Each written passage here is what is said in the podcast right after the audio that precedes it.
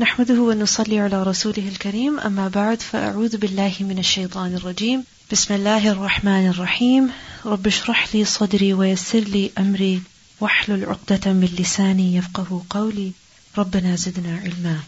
So كتاب مواقيت الصلاة Inshallah we'll begin from bab number 23 فضل العشاء.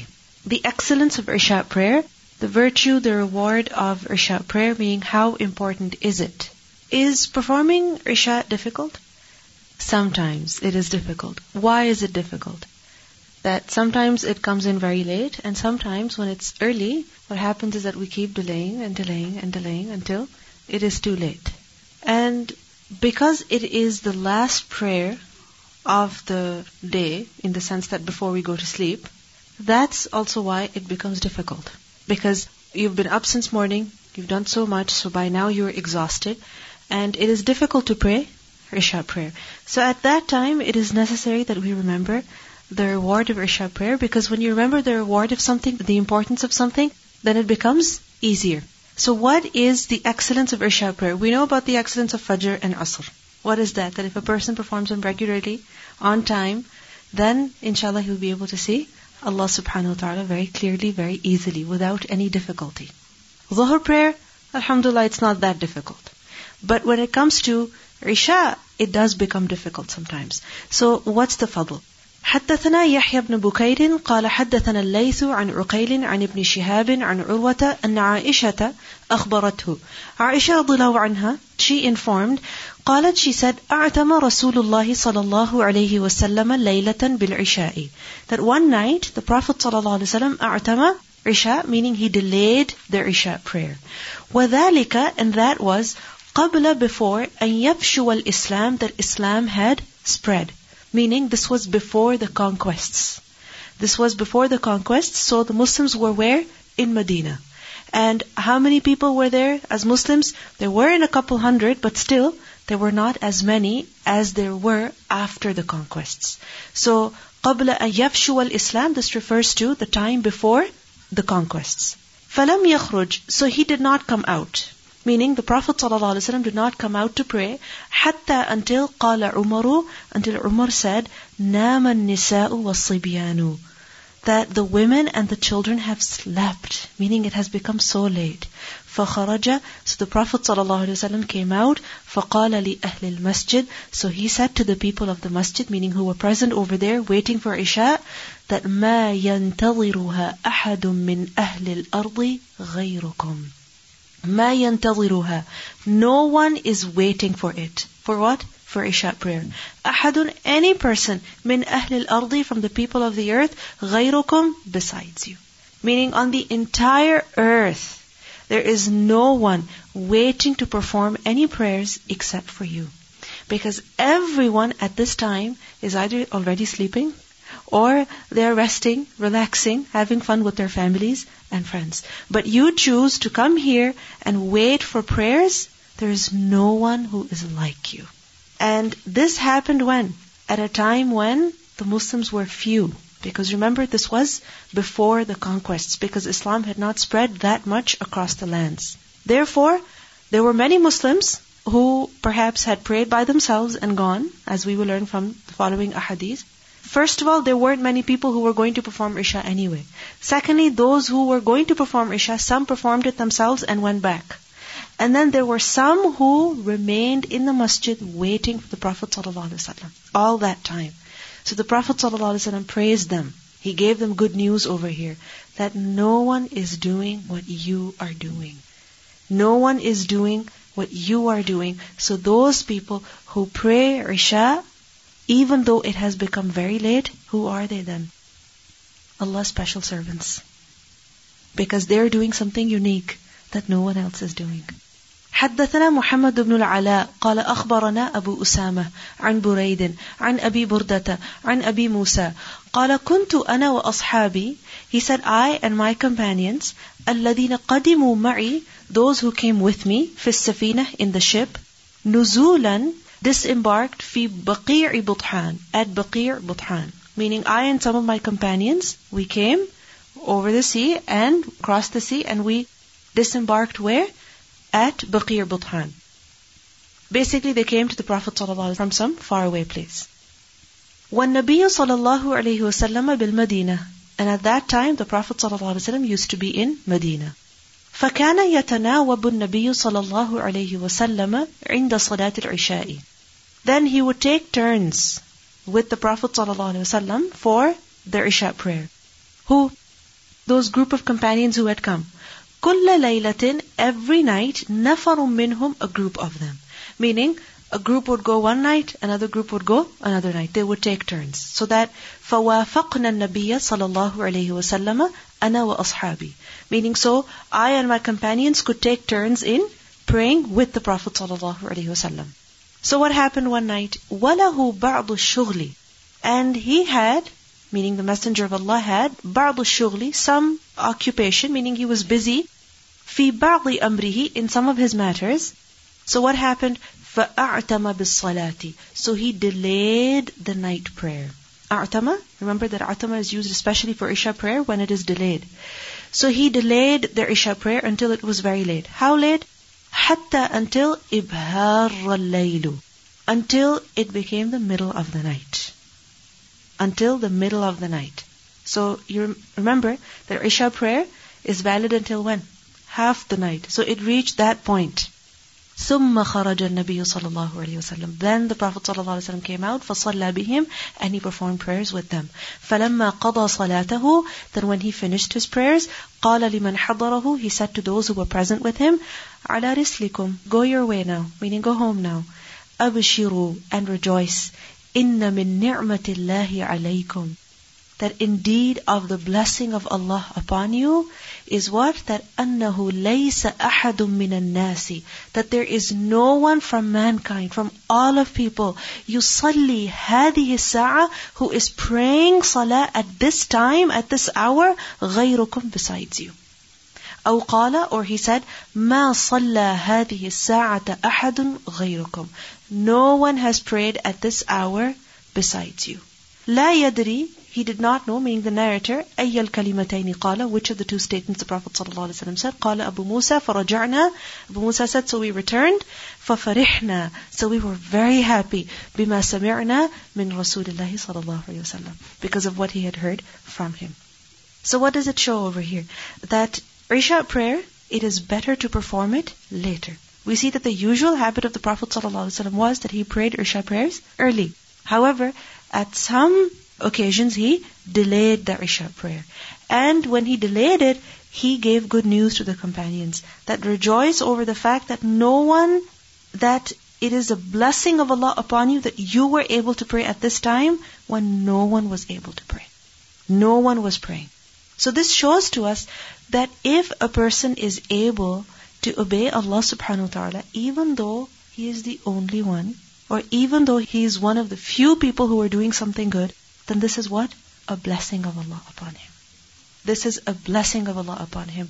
Recently I read something that Ibn Qayyim wrote in Madarij al-Salikin that فَأَهْلُ الْإِسْلَامِ فِي النَّاسِ غُرَبَاء That the people of Islam amongst mankind are ghuraba, they're strangers. Why? Because there are few. وَالْمُؤْمِنُونَ فِي أَهْلِ الْإِسْلَامِ غُرَبَاء And the believers in the people of Islam are strangers. Because there's a difference between being a common Muslim and taking your faith seriously. وَأَهْلُ الْعِلْمِ فِي الْمُؤْمِنِينَ غُرَبَاء And the people of knowledge amongst believers are strangers. وَأَهْلُ السُنَّةِ And the people of the sunnah الَّذِينَ يُمَيِّزُونَهَا مِنَ الْأَهْوَاءِ وَالْبِدَعِ فَهُمْ غُرَبَاء Those whose mission is to differentiate, to clarify the sunnah from the people's desires and innovations, those people are more strangers. And he said, وَالدَّاعُونَ إِلَيْهَا And the people who call to the sunnah, الصَّابِرُونَ عَلَى أَذَى Who are patient on the hurt of who? Al-mukhalifin, of those who oppose them, whom أَشْهَدُّ هَؤُلَاءِ غُرْبَةً They are really most strange people in the sense that they are the most gharib people. They are really the strangers from among all of mankind. But then he says that Allah says, وَإِن تُطِعْ أَكْثَرَ مَنْ فِي الْأَرْضِ يُضِلُّوكَ عَنْ سَبِيلِ اللَّهِ That if you follow the majority of the people on the earth, they'll lead you astray from the way of Allah. So, if a person is able to do something good when no one is doing it, or only a few people are doing it, but he believes that yes, this is something good, this is something important, then that is what? A blessing of Allah upon him. The Prophet ﷺ said here, it is a blessing. But the sad thing is that we love to be around people all the time. We love to do what everyone is doing. And if we happen to be doing something that everyone is not doing, then we feel as though we are wasting our time. And majority is not authority anyway. And also a person should remain humble at this time. That for instance, if he or she is able to pray salah when no one is praying, whether it is in the middle of the night or before Fajr, tahajjud or, or anything, and everybody else is sleeping, then a person should realize that this is Allah's blessing upon him. Also, many times it happens that we find ourselves struggling. Everyone has it so easy, and we are struggling. I mean, these are the few companions who stayed behind in the masjid, waiting, waiting, waiting to pray with the Prophet. Where were the rest of the Muslims? Perhaps they had prayed themselves and gone off to their homes. But they remained behind, waiting to pray with him. Because sometimes it happens that we have to struggle a lot to reach high standards. And we might feel at that time that it's not worth it. But remember that it's worth it. Every single minute and second of it. As we will learn in the following ahadith that the Prophet ﷺ also said to those companions that as long as you were waiting, you were in your prayers. You got the ajr of salah. So remember that when a person does something good for the sake of Allah, even if he's the only one or one of the few people, it's worth it. Even if it's very, very difficult, still it is worth it. باب ما يكره من النوم قبل العشاء ما يكره that it is disliked meaning the undesirability of what من النوم of sleep قبل العشاء before Isha meaning the Prophet ﷺ disliked that a person should sleep before performing Isha prayers حدثنا محمد بن سلام قال أخبرنا عبد الوهاب الثقفي قال حدثنا خالد الحذاء عن أبي المنهال عن أبي برزة أن رسول الله صلى الله عليه وسلم كان يكره النوم قبل العشاء والحديث بعدها. The Prophet صلى الله عليه وسلم disliked sleep before Isha and speech after it. Talking after it. Why? Why did he dislike that a person should sleep before Isha? Because then he will have to break his sleep in order to get up and pray. And that will be even more difficult. And he might even miss his prayers then. Correct? Because the thing is that once you're in deep sleep, then it's very difficult for you to get up. There might be somebody trying to wake you up. You might be struggling to get up yourself, but it's very difficult upon you.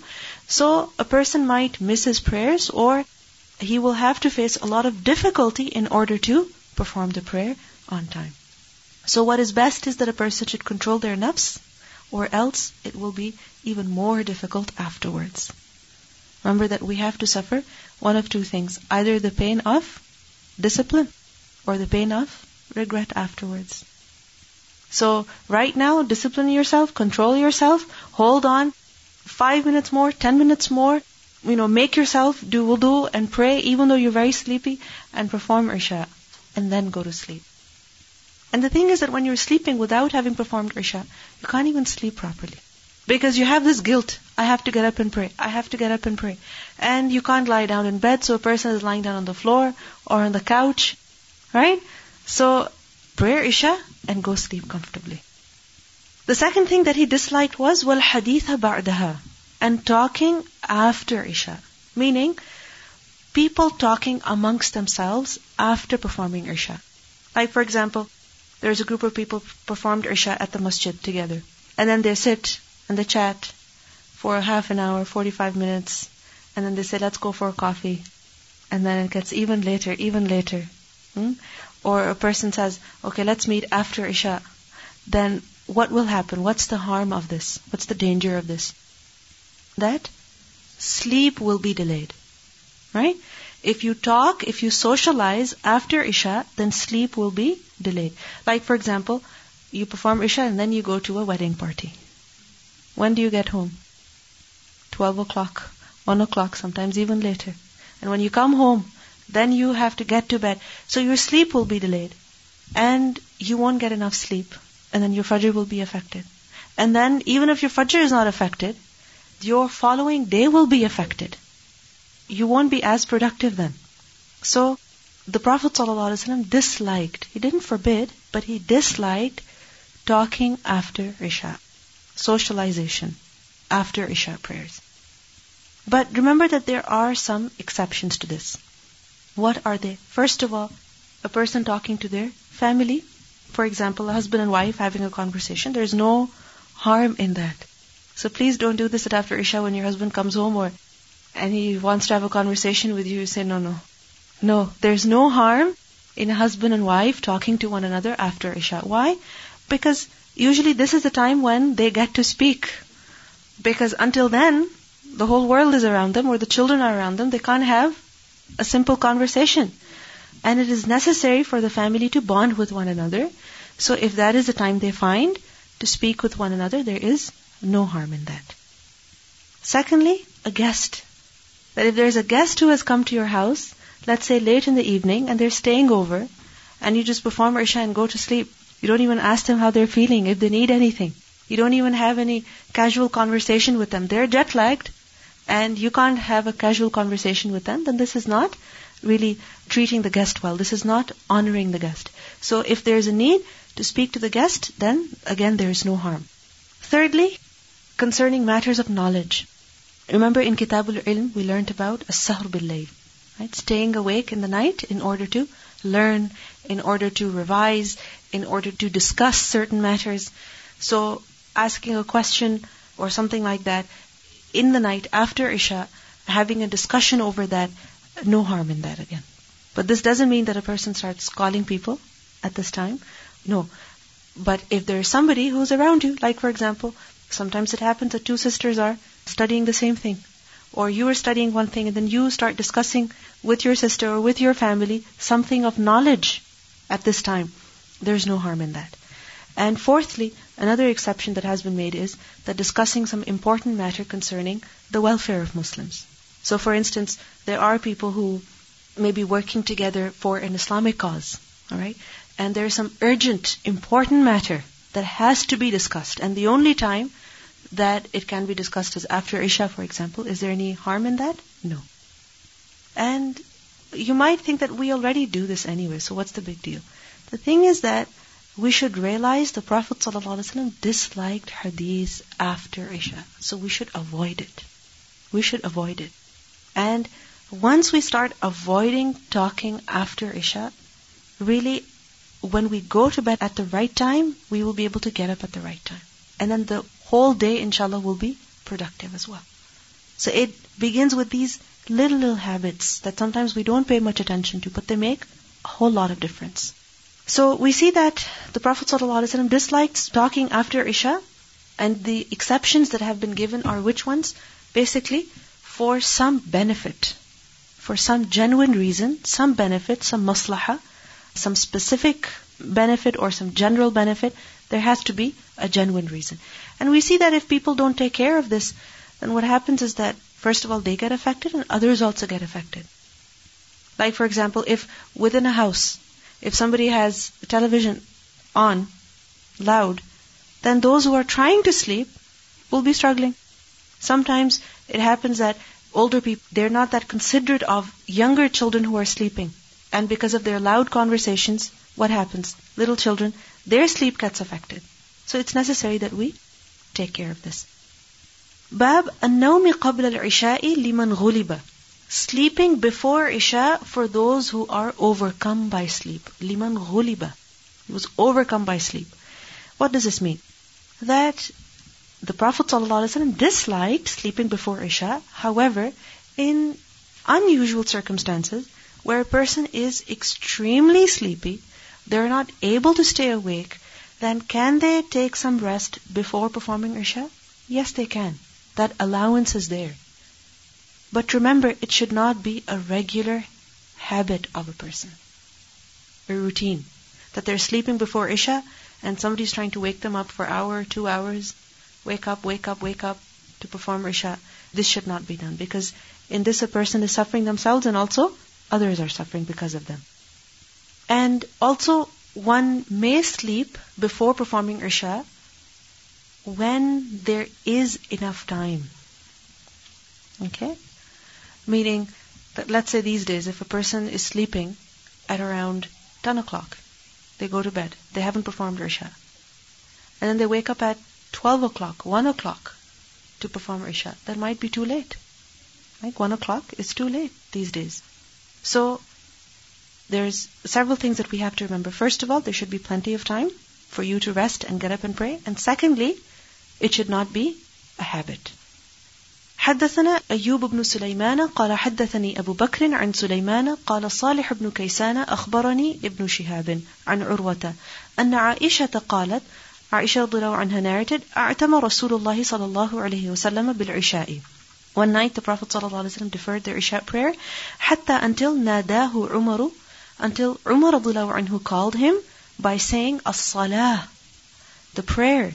and he said نام النساء والصبيان the women and the children have slept فخرج so the Prophet صلى الله عليه وسلم came out فقال so he said ما ينتظرها أحد من أهل الأرض غيركم no people on the earth would have waited for it except you no people from the earth would have waited for it except you the fact that you waited struggled strove hmm, you did sabr that shows your high status.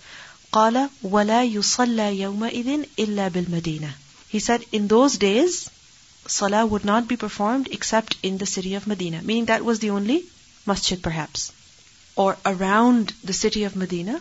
So Medina and its surrounding areas, outside of that, there was no place where there was a Muslim community and Salah would be performed over there. Like we know about Quba, okay, and we know about certain other places, but remember they're very close to Medina. And now they're in fact a part of Medina.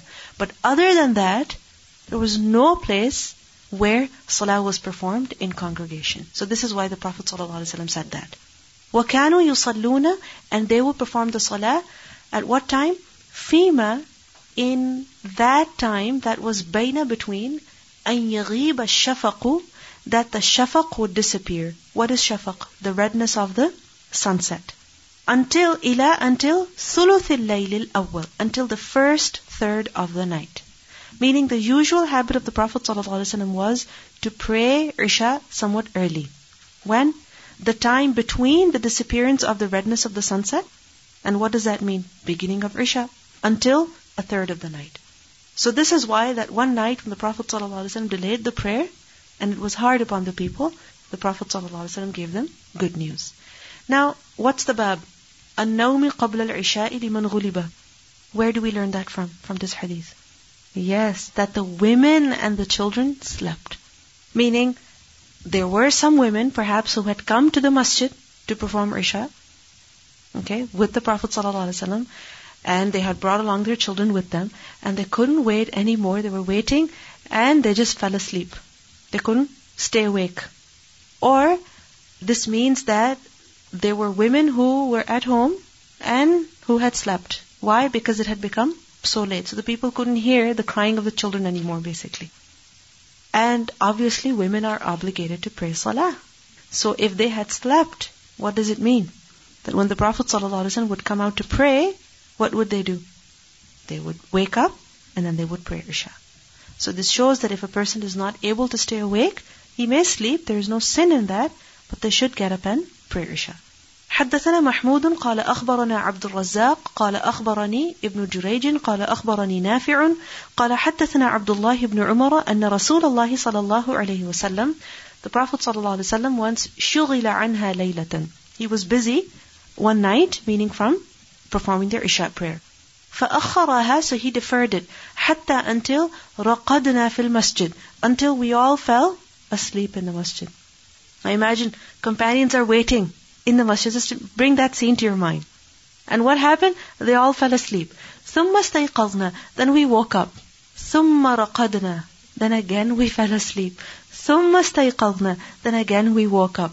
ثم خرج علينا النبي صلى الله عليه وسلم then he came out to us ثم قال then he said ليس أحد من أهل الأرض ينتظر الصلاة غيركم No one on the earth except for you is waiting for salah besides you.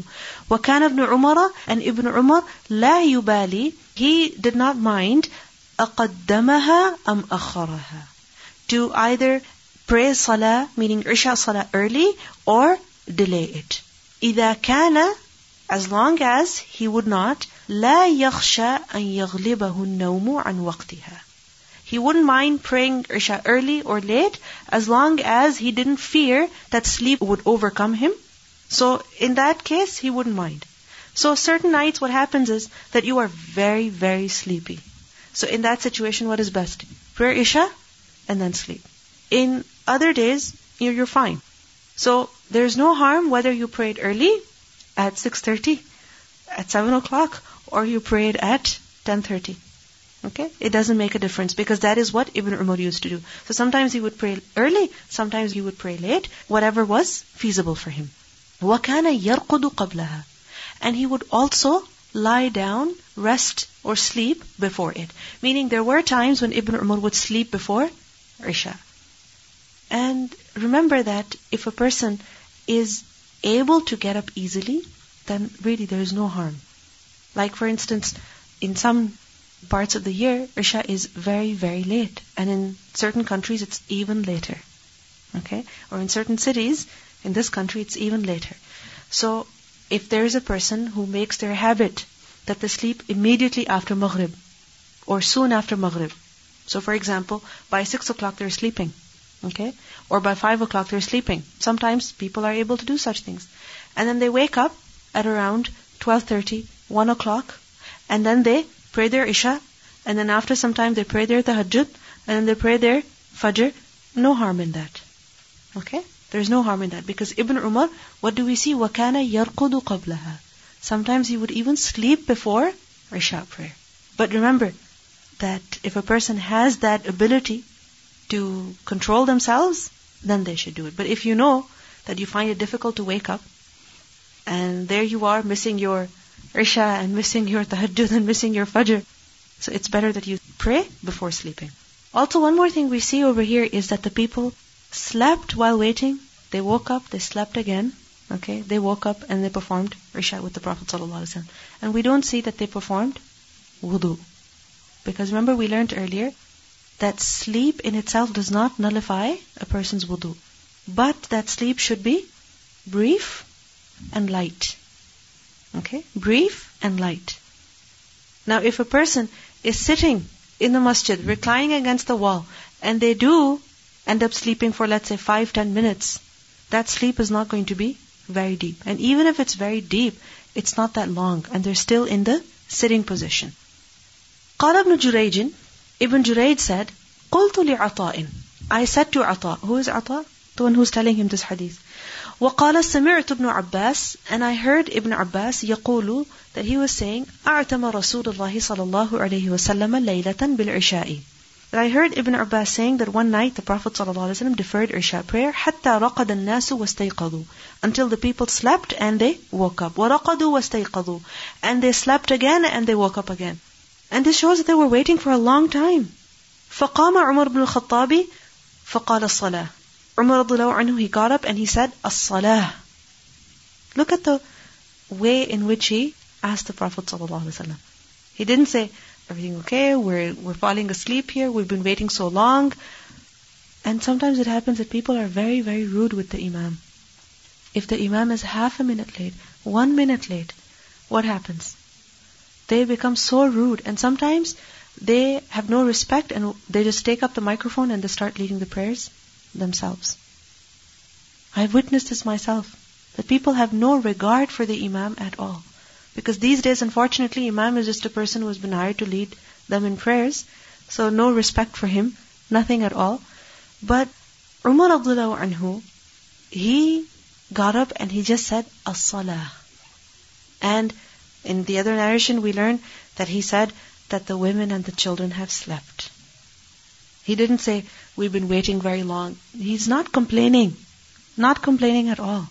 In a respectful way, he's asking the Prophet. And one should also realize that if the Imam is not coming, there must be a reason. In all of these narrations, what do we see? That the Prophet ﷺ got busy with something. some of his affairs. So being patient with the Imam and being patient with the teacher is something very important. And Ibn Abbas anhu, he was one of those people who would wait outside the houses of the older companions in the heat. Wait for so long in order to seek knowledge. So anyway, قال عطاء عطاء said قال ابن عباس فخرج نبي الله صلى الله عليه وسلم So then the Prophet صلى الله عليه وسلم came out كأني أنظر إليه الآن And it is as though I can see him right now. He could see that coming of the Prophet ﷺ in his mind. It was like a playback. It was like a replay. يَقْطُرُ رَأْسُهُ مَاءً Water was dripping from his head. وَاضِعًا يَدَهُ And he had placed his hand على رأسه on his head. He had just performed wudu. So he had come out, water still dripping from his head, and his hand was on his head. فقال So he said, لولا أن أشق على أمتي If it was not difficult upon my ummah, لأمرتهم أن يصلوها هكذا I would have ordered them to pray it, meaning Isha, like this, meaning at this time. Meaning they should delay it. They should delay it. When everyone has gone to sleep, the streets are quiet, the lights are out, hmm, the roads are empty, and here is a person driving in the dark, empty road. Why? To go perform Isha. The Prophet ﷺ liked that. He said, if it was not difficult upon my ummah, this is what I would have commanded them to do. To pray Isha late. And we see that in many masajid, these days especially, they pray Isha early. Hmm? Meaning as soon as the time comes in, they pray immediately. And while that is convenient for many people, we see that praying Isha late is also good. Why is it that people don't like to pray Isha late? Like for example, these days around 8.30, 9 o'clock. Because they say that it breaks your evening. You can't go out, you can't do something at home, it breaks your evening. But we see that when a person is going late for Isha, when no one is doing that, that is also something that is praiseworthy. So what happened? فَاسْتَثْبَتُّ عَطَاءً So I confirmed from Ata, and who's saying this? Ibn Jurayj, that كيف وضع النبي صلى الله عليه وسلم على رأسه يده How did the Prophet ﷺ place his hand over his head? Meaning, because that's the description that he gave. He came out, water dripping from his head, his hand on the head. So he asked him, how, where was his hand over his head? How had he placed it? كما أنبأه ابن عباس. He wanted to know exactly as Ibn Abbas had informed him. So what happened? فَبَدَّدَ لِي عَطَاءٌ Baddada, he separated, leave for me عطاء عطاء بين أصابعه between his fingers شيء من تبديد a little bit of separation meaning he separated the fingers a little leave for me meaning to show me ثم وضع then he placed أطراف the edges so the fingertips of what أصابعه of his fingers على قرن الرأس on the side of the head hmm? So he placed the fingertips on the side of the head. ثم ضمها Then he joined them together. Meaning the fingers, he joined them together. As he placed them on the head, he joined them together. And qarn, by the way, is the side of the head. You have a right side of the head, you have a left side of the head, so on the side of the head. يمرها كذلك. He was passing it like that. Meaning he was passing the fingers on the head like that.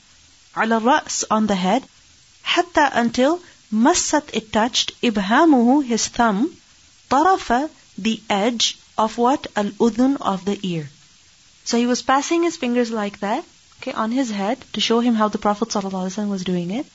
And in that process, what happened? His thumb touched the tip of the ear, the side of the ear. Which side? Mimma, from that, yelil wajha, which is closer to the face. So, the part of the ear that is closer to the face, that's where the thumb was touching ala sudr, on the temple. Okay, so basically, you know, your forehead, the part between your forehead and your ear, that's your temple. So that's where his hand was and his thumb was touching the tip of the ear. وَالنَّاحِيَةِ اللِّحْيَةِ And the tip of the beard. So basically, he was passing his hand, okay, stroking his fingers from his head to his beard. And while he was passing it back and forth, what was happening? the thumb was touching the ear. Now, this image, this description brought in my mind the image of many men I have seen who after performing wudu, what happens? They're passing their hand between their head and their beard. So that is what the Prophet ﷺ was doing. لا يقصر ولا يبطش إلا كذلك. لا يقصر. He was not, يقصر was not doing it slowly. And ولا يبطش. Nor he was doing it quickly. But he was doing it just like that. Softly stroking his hand on the side of his head from above the ear down to the top of the beard as if, you know, running a comb, okay, through the hair. وقال and he said, and as he was doing that, the Prophet ﷺ, he said, لولا أن أشق على أمتي لأمرتهم أن يصلوا هكذا. If it was not difficult on my ummah, I would have ordered them to pray salah at this time. And this teaches us one more thing about the Prophet ﷺ. That how merciful he was with the ummah. There was one thing that he liked, that he preferred. And he had the strength, the capacity, okay, to pray Isha that late. He had that strength. The Prophet ﷺ had more strength compared to the average man. But he knew that it would be difficult upon the Ummah. Not just the Muslims of that time, but the entire Ummah. Because if he established a practice and his companions with their zeal and enthusiasm and their love for the Prophet ﷺ, they also cooperated with him. But for the rest of the ummah, it would be very, very difficult to pray Isha this late consistently. So he gave up what he liked. Why? For the convenience of his ummah. But this doesn't mean that we abandon that altogether. This means that sometimes even we should perform Isha late. Not because we were too lazy to pray it early, but we choose to pray it late. Because that is what the Prophet ﷺ liked.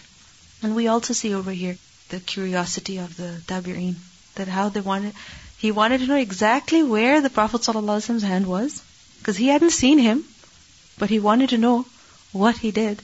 Because when you love someone and when you haven't seen them, when you haven't met them, then what happens? You ask every little thing about them. What were they wearing? Right? And how tall are they? And how old are they? every little description, which people find very irrelevant and many people don't understand, but you understand and you want to know because of your love for them. Bab waqt al-isha'i ila nisf al-layl. The time of isha is until half of the night, meaning until the middle of the night. And what is the night? From when the sun sets until the sun rises. So halfway point is when the time of isha ends. So if a person were to perform isha after the middle of the night, that would be qada. And before that, they can pray. And we see that the Prophet ﷺ also, when he delayed the Isha prayer, the maximum he delayed was until the middle of the night, not beyond that. And in the Quran also, what do we learn? أقم الصلاة لدلوك الشمس إلى غسق الليل. غسق الليل is referring to half of the night. وقال أبو برزة and Abu Barza said كان النبي صلى الله عليه وسلم the Prophet صلى الله عليه وسلم used to يستحب تأخيرها he used to prefer delaying it even though most of the time he performed it early because that was convenient for the people but what is it that he liked to do delay it حدثنا عبد الرحيم المحاربي قال حدثنا زائدة عن حميد الطويل عن أنس قال أخر النبي صلى الله عليه وسلم صلاة العشاء إلى نصف الليل. The Prophet صلى الله عليه وسلم deferred the Isha prayer until the middle of the night.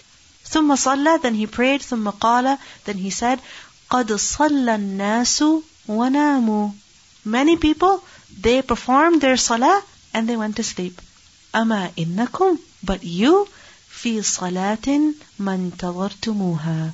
You were in prayer as long as you were waiting for it.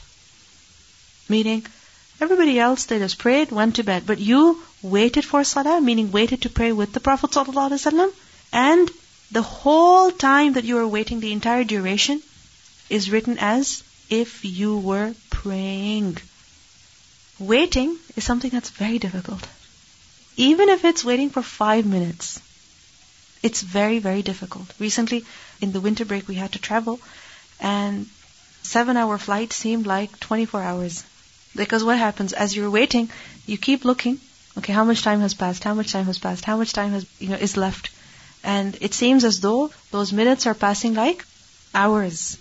So waiting is something that's very difficult. But if a person reminds themselves at this time of the rewards that Allah subhanahu wa ta'ala has promised, then waiting becomes easier.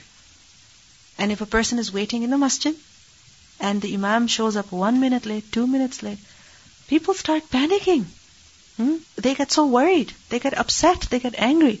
Sometimes there's a genuine reason a person has to go back to work or something.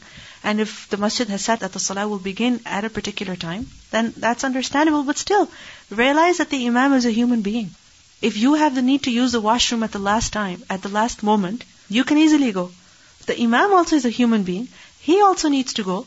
So remember that if you're waiting for those two, three minutes, those five minutes, if you're waiting with sabr, then inshallah, ajr is preserved. It's as though you are in salah.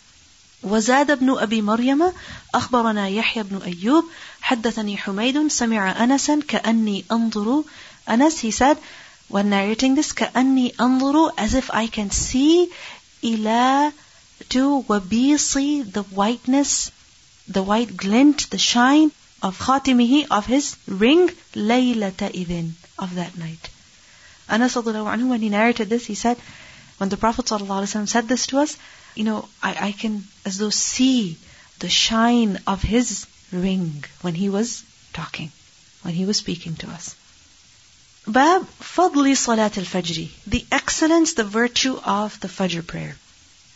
حدثنا مسدد قال حدثنا يحيى عن إسماعيل We have read this hadith earlier, so I'm just going to read over the Arabic. حدثنا مسدد قال حدثنا يحيى عن إسماعيل حدثنا قيس قال لي جرير بن عبد الله كنا عند النبي صلى الله عليه وسلم إذ نظر إلى القمر ليلة البدر فقال أما إنكم سترون ربكم كما ترون هذا لا تضامون أو لا تضاهون في رؤيته. فإن استطعتم ألا تغلبوا على صلاة قبل طلوع الشمس وقبل غروبها فافعلوا. ثم قال فسبح بحمد ربك قبل طلوع الشمس وقبل غروبها. In the previous version we read the word لا تضامون. Here we read the word تضاهون as well. تضاهون is from dahi. Dahyun. ضاد ها يا, And dahyun is to be similar, to resemble. Now when things resemble, it's difficult to tell them apart. And sometimes it happens that you see so many people, they resemble one another. And later on you try to recall, did I see that person there or not? Hmm? You're not sure whether or not you saw them. Like for example, if there's so many white hijabs that you see every day, then when you're thinking about who was present and who was not, you can't recall if a particular person was present or not. When you try to remember that scene, you can see so many faces. So you're confused. You're not sure. So la tudahuna means that you won't have any confusion in seeing Allah. Meaning you'll see Him clearly, very easily, very clearly, and you will know that you saw Him. You'll be certain about the fact that you saw Him. You'll be sure about it. You'll have no doubt, no doubt at all in seeing Him. But this is for the one who performs his salah, which salah? Salatul Fajr and Salatul Asr on time. He does not miss them. حدثنا هدبة بن خالد قال حدثنا همام حدثني أبو جمرة عن أبي بكر بن أبي موسى عن أبيه أن رسول الله صلى الله عليه وسلم قال من صلى البردين من صلى البردين دخل الجنة He said whoever performs the two cool prayers دخل الجنة he will enter Jannah وقال ابن رجاء حدثنا همام عن أبي جمرة أن أبا بكر بن عبد الله بن قيس أخبره بهذا Now, the two cool prayers, which ones are they? Fajr and Asr. Why is Fajr the cool prayer? One of the two cool prayers. How is it a time that is cool? Yes, because it's before the heat comes. It's before the heat of the day comes. And also it's the coolest, meaning the most comforting part of the night. In the sense that comforting, there's different types of cold, right? One cold is, is extreme. It's not comfortable at all. And another is that which is very comfortable. Now, in the middle of the night, you'll be very cold. But at Fajr time, it is cold compared to the heat of the day, but still, it is bearable. Alhamdulillah, I got to visit England in this um, winter break, and people had scared us a lot. It's going to be very cold. It's going to be very cold. But when I got there, I realized that the cold over there was very, very good in the sense that you can tolerate it very easily, which is why people have their windows open. Yes, people have their windows open. You'll see people walking outside without jackets, and you'll see people walking outside so much like you don't see over here. Why? Because that cold is bearable. But over here, walillahi alhamd, sometimes it gets very dry and it's very chilly. Like it, it almost bites you. So that's why even though you love fresh air, you want to open the windows, but you can only open it for a few minutes and you have to close them. You dare to go outside without a jacket, but you run back inside. So there's different kinds of cold, right? So Fajr has been called the cool prayer. Why? Because it is at a time when it is cold, but that cold is nice and bearable. And Asr is called the cool prayer because it is the coolest part of the day. So one right before sunrise and the other before sunset. Now in this hadith, what do we learn? Whoever performs the two cool prayers, this is not a small thing, he will enter Jannah. In a hadith in Sahih Muslim, we learn that he who performs salah before the rising of the sun and before its setting, meaning the Fajr and Asr, he will not enter hellfire. So in the hadith of Bukhari we learn such a person will enter Jannah. The hadith of Muslim tells us he will not enter hellfire. But performing the two prayers regularly. In other hadith in Muslim, he who offers the Fajr prayers will come under the protection of Allah. He will have Allah's protection. And this protection is not just limited to the life of this world, not just limited to that day, but it extends to the hereafter as well. Because it is Allah's protection that will take a person to Jannah and will save him from hellfire. O son of Adam, beware lest Allah should call you to account in any respect from His protection. Why? Because you missed your Fajr. So if you miss your Fajr, beware, Allah may hold you accountable in the sense that He might take His protection away from you and you may suffer seriously on that day. حدثنا إسحاق عن حبان حدثنا همام حدثنا أبو جمرة عن أبي بكر بن عبد الله عن أبيه عن النبي صلى الله عليه وسلم مثله باب وقت الفجر So what is the time of Fajr? When is it that Fajr should be performed? Now the time of Fajr, it begins when? When the time of Suhoor ends. So when the time of Suhoor ends, the time of Fajr begins. Now what is that time? In the Quran as we learn, وَكُلُوا وَاشْرَبُوا حَتَّى يَتَبَيَّنَ خَيْطُ الْأَسْوَدِ مِنَ الْفَجْرِ So at that time of dawn is when Fajr, the time of Fajr prayer begins. It is said that this is this time is called the second dawn. The second dawn. The brightness, because this is basically when brightness comes in, it enters and it begins to spread. How? It begins with brightness appearing along the horizon, obviously in the east, and the brightness extends north to south. So basically, you see it coming forth and spreading.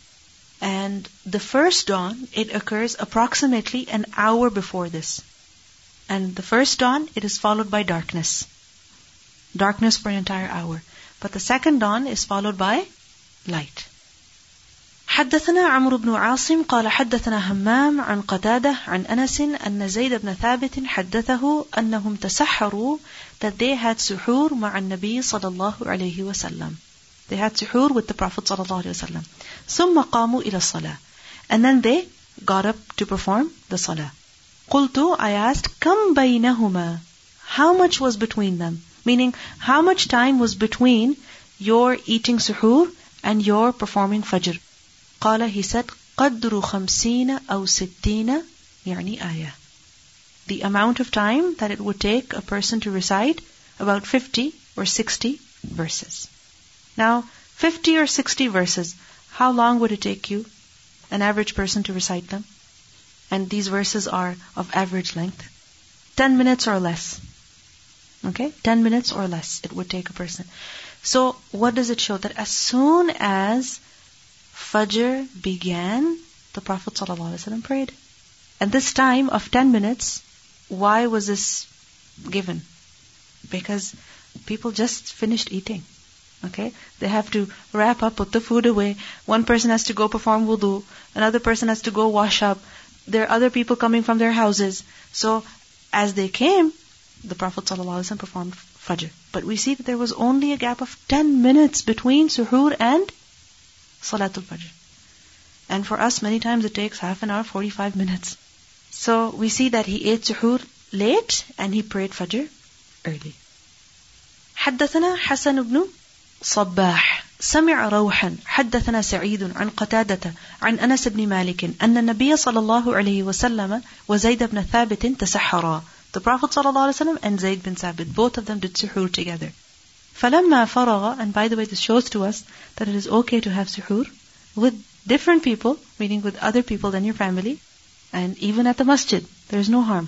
فلما فرغا من سحورهما that when they were both done with their suhoor قام النبي صلى الله عليه وسلم إلى الصلاة The Prophet صلى الله عليه وسلم got up in order to perform صلاة فصلى then he prayed قلنا لأنس we said to Anas كم كان بين فراغهما من سحورهما that how much time was there between فراغهما من سحورهما their faragh from their suhoor meaning when they were done with their suhoor how much time was there between that time وَدُخُولِهِمَا فِي الصَّلَاةِ And they're beginning the prayer. They're entering the prayer, meaning they're starting the prayer. So how much time was there? قال he said, قدر the amount ما يقرأ الرجل خمسين آية. That a man would recite 50 verses. So, again, this shows that the Prophet ﷺ ate suhoor and prayed fajr immediately after. There was just enough time to wash up and put the food away and wait for other people to come. Now, there's one question over here, which is that does this mean that between suhoor and fajr, there should be a time in which a person doesn't eat, doesn't drink, okay, in the case of the person who is fasting, and he doesn't even perform fajr? Because there are some people who say that imsak should be observed between suhoor and fajr. So for instance, they say that if fajr begins at 6.15, then you stop eating at 6 o'clock. Hmm? Have you heard this? And I'm sure this has created a lot of confusion and doubt because we learned that the Prophet ﷺ said, eat until the last moments. In the Quran also, what do we learn? Eat and drink until the last moments, right? So, this is the evidence that has been taken by the people who say that there should be a period of imsak between suhoor and fajr. That you should basically finish suhoor early. Okay? Imsak meaning refraining from what? Eating and drinking. So you finish suhoor early, you leave the time of 10 to 20 minutes. Okay? Now, Sheikh Ibn Uthaymeen, he was asked about some timetables which give the time of imsak as being approximately 15 minutes before fajr. So he said, this is a kind of a bid'ah which has no basis in the sunnah. Rather, the sunnah is to do the opposite. Because Allah subhanahu wa ta'ala says in His book, Eat and drink until the white thread of dawn appears to you distinct from the black thread of the night, meaning the time of Fajr begins. And the Prophet ﷺ said, Bilal gives the adhan at night. So eat and drink until you hear the adhan of Ibn Umm Maktoum. For he does not give the adhan until dawn comes. So what did he say? Eat and drink until you hear the adhan of Ibn Umm Maktoum because he gives the adhan when dawn comes. So eat and drink until dawn comes, meaning until Fajr enters. He said this imsak, which some of the people do, is in addition to that which Allah has enjoined. So it is false. It is a kind of extremism in religion, and the Prophet ﷺ said, those who go to extremes are doomed. So we should refrain from this. So in the Sunnah, in the Quran, what's the simple thing that we learn? That you eat and drink until the time of Fajr begins. And in these ahadith, where we see that 10 minutes were left, that's normal. They didn't ask this question to know if there was a time of imsak, but to know how early did the Prophet ﷺ pray Fajr. How early did he pray?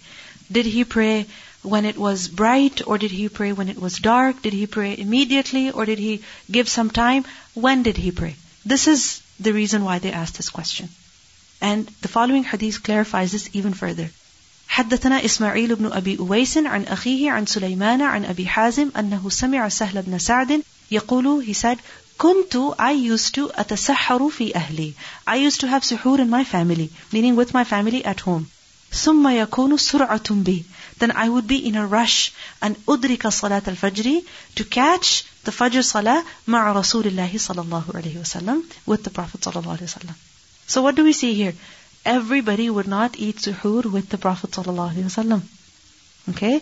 People had suhoor in their homes also. And if the Prophet ﷺ ate his last bite and instantly, you know, rinsed his mouth and began Fajr, then would everybody be able to pray with him? No, they wouldn't be able to pray with him. So, this time was left in the middle for the ease of people. And also remember that you also have to pray your sunnah. Now this is when the fard was begun. Now those 10 minutes were left for sunnah. It doesn't mean that you have to stop eating early. Because the way of the Prophet ﷺ was that he ate suhoor until the last minute and he prayed fajr early. حدثنا يحيى بن بكير قال أخبرنا الليث عن عقيل عن ابن شهاب قال أخبرني عروة بن الزبير أن عائشة أخبرته قالت كن نساء المؤمنات. That they were believing women. يشهدن they used to كن they used to. يشهدن be present. Meaning they used to attend. مع رسول الله صلى الله عليه وسلم صلاة الفجر. they would be present with the Prophet ﷺ for Salatul Fajr, meaning they used to go to the masjid in order to perform Fajr prayers with him. And how would they go? مُتَلَفِّعَاتٍ بِمُرُوطِهِنَّ مُتَلَفِّعَات wrapped up. In what? مُرُوطِهِنَّ In their garments. ثُمَّ يَنْقَلِبْنَ إِلَى بُيُوتِهِنَّ Then after the prayers, they would return to their houses. When? حين يقضين الصلاة after performing the prayer. لا يعرفهن أحد No one would be able to recognize them. من الغلس from the dark, meaning because of the dark. So, what does this show? That the Prophet ﷺ used to perform Fajr early. So the time of Fajr begins as soon as suhoor ends. And once it begins, the habit of the Prophet ﷺ was that he would pray immediately after that. Soon after that. Just enough time was given for the people to perform their wudu and gather together. And the Prophet ﷺ prayed Fajr long in the sense that he would recite up to a hundred verses. And after that, when the people would go home, we see that the women would not even be recognized. Why? Because it was dark. And in the other hadith that we learned earlier, we learned that a person could then barely recognize the person sitting next to him. Bab man adraka min al-fajr rak'atan. The one who gets in one rak'ah of fajr. The person who finds one rak'ah of fajr.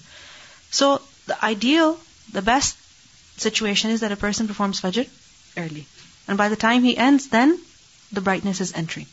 But sometimes it may happen, for some genuine reason, that a person is not able to get up early or perform salah early. Sometimes it happens that you get up on time, but as you get up, the children also get up.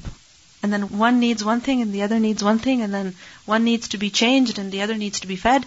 And you had an hour, two hours, and now you have 20 minutes left, 30 minutes left. So it's a genuine reason. Sometimes their needs are urgent that have to be responded to immediately. So in that case, salah has been deferred. Or, for instance, a person, he intended to wake up, but he wasn't able to wake up. And he wakes up as just before the sun is about to rise. So literally five minutes before the sun is about to rise. Two minutes, ten minutes before the sun is going to rise. So in that case, should he pray? Yes, he should. Because if a person is able to perform even one rak'ah on time, then he has managed to perform that prayer on time. And by the way, this shows to us that Fajr can be prayed until the sun begins to rise. You begin the time of Fajr enters when? When suhoor ends. And the time of Fajr ends when? When the sun begins to rise. حدثنا عبد الله بن مسلمة عن مالك عن زيد بن أسلم عن عطاء بن يسار وعن بسر بن سعيد وعن الأعرج يحدثونه عن أبي هريرة أن رسول الله صلى الله عليه وسلم قال من أدرك من الصبح ركعة whoever finds one rak'ah of the morning prayer قبل أن تطلع الشمس before the sun rises فقد أدرك الصبح then he has caught the Fajr prayer وَمَنْ أَدْرَكَ رَكَعَةً مِنَ الْعَصْرِ And whoever manages to perform one rak'ah of Asr قبل أن تغرب الشمس before the sun sets فقد أدرك العصر then he has done Asr meaning in time so he has not missed the prayer it is not qada he did manage to perform it however remember that this should not be habit meaning once a person is awake then they shouldn't keep saying oh there's still half an hour there's still 15 minutes there's still 10 minutes. No. Once you have woken up and you have enough time to pray, then pray as soon as possible. Don't defer it. Because when a person keeps deferring it like this, then what happens? Then one day comes when a person misses it. Right? Because you develop a body clock. And if you have a habit of waking up at 7.30, then what will happen? Even if you set up an alarm for 6 o'clock, what will happen? You won't be able to get up then. You'll only be able to get up at 7.30. And the time will come when 7.30 will be too late for salah. Then what will you do then? A person was mentioned before the Prophet ﷺ and he was told that he had kept on sleeping until morning. And he did not get up for Fajr prayer. The Prophet ﷺ said, Shaitan urinated in his ears. Just imagine. This is hadith of Bukhari as well.